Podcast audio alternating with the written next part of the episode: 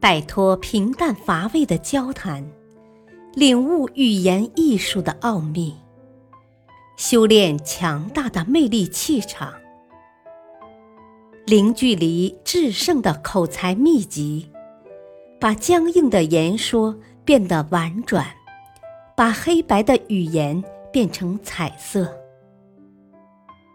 幽默沟通学。作者：陈浩，播讲：汉乐。第三节，修炼十二招，变身幽默达人。自相矛盾、戏剧化的幽默术。幽默心得。通常说话是不可以自相矛盾的，这是形成逻辑思维的最起码条件。然而，逻辑上的自相矛盾却是我们制造笑料的一个主要途径。而且，前后反差越是巨大，越是荒谬，戏剧性就越强，幽默效果就越好。矛盾是我们制造幽默的一个重要手段。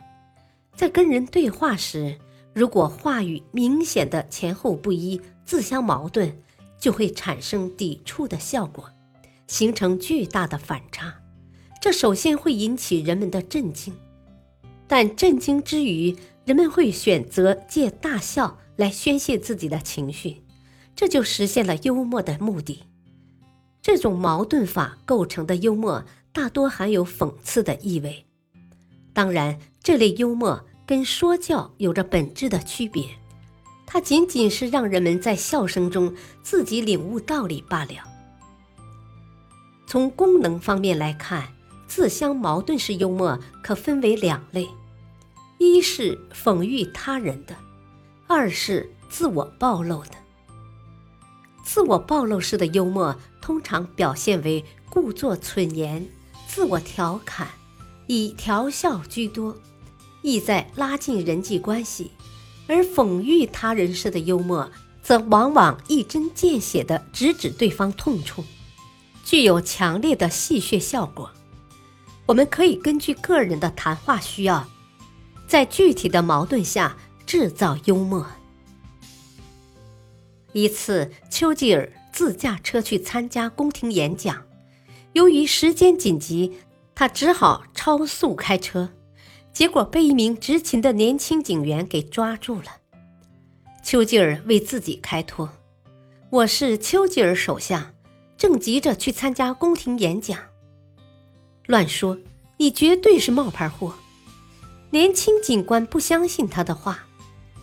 丘吉尔见状，只得哈哈一笑：“被你猜对了，我确实是个冒牌货。”警官又看了看丘吉尔。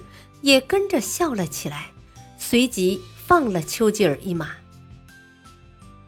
丘吉尔老实表明身份的时候，年轻警官怎么都不肯相信。于是丘吉尔故意否认，使自己言谈前后矛盾。而这种自相矛盾的表述，不仅营造出一种幽默氛围，还让那位年轻警官搞不清虚实。两个人哈哈大笑过后，年轻警官只得抱着宁可信其有，不可信其无的心态亮绿灯。这种幽默方法非常实用，自相矛盾，虚虚实实，让对方无法摸清你的虚实，只得在笑声中大事化小，小事化了。一次，国会议员通过了某个法案。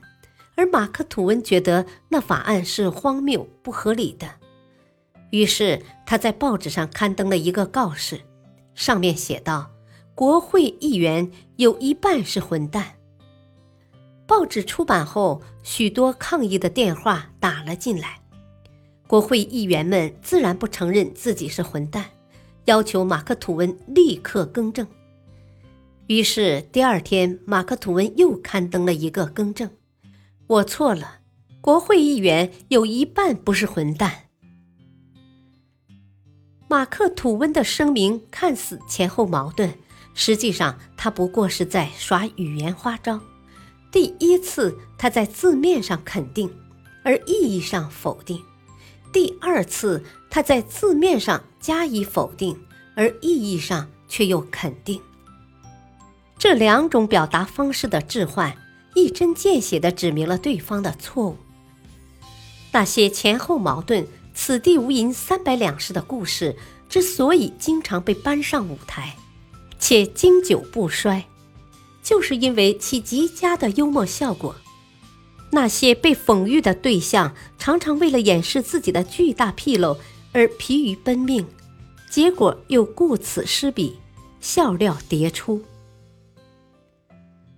李敖的嘴巴很损，常常骂别人书呆子、笨蛋。有记者对李敖非常不满，便跟他玩起了文字游戏，准备好好贬损李敖一番。记者问李敖：“你的笔下常出现‘书呆’‘笨蛋’这类字眼，可是你为什么没有自觉到你自己就是个书呆笨蛋？你一天要工作十二个小时，睡眠少，出门更少，怎么能自称了解人间万象与真相呢？”李敖听了，并未动气，而是轻描淡写的说。康德一辈子也没离开过他家方圆八十里地，可是他是大思想家，而且他还教世界地理。教世界地理我也行，因为我在家卧游已久。听了李敖的巧思妙答，周围人一阵大笑，纷纷为他喝彩。卧游是李敖临时编造的一个词。这个词本身就很矛盾，既然在家里卧着，又如何能出门游呢？但是李敖就是使用这个自相矛盾的词汇进行反击，根本不拘泥于什么语言逻辑，一切以自己所要表达的主旨为重，并营造出很好的幽默效果。李敖非常有幽默感。他的口出狂言就跟幽默有关，就算在别人对他进行重伤、侮辱时，他也仍旧能化解困境。这就是一种幽默的智慧。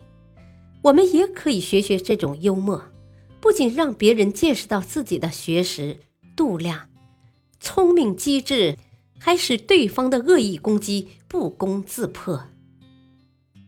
为了营造更强的戏剧性。取得更好的幽默效果，我们还可以在矛盾对转以前，着意强调即将转化的矛盾，以混淆别人视听。比如，有好友向你借东西，你可以先口出狂言：“嗨，说什么借嘛，我的就是你的，你只管随便用就是了。”可等你交出东西时，趁机自相矛盾的幽默一下。比如对方借的是自行车，便皱着眉说：“你可得留心着点用，千万别把我的自行车弄坏了。”刚刚还放出豪言，紧接着却又叫对方不能把自行车弄坏，这就是一种自相矛盾。而且前面的铺垫做得越足，形成的对比就越强烈，戏谑效果也越强。值得注意的是，在制造矛盾的时候，我们还应该营造一种不经意的效果，在抖包袱前一定要沉住气，使谈话平静而自然，以达到最佳的幽默效果。感谢收听，下期播讲第二章：决战社交，幽默是最佳武器。敬请收听，再会。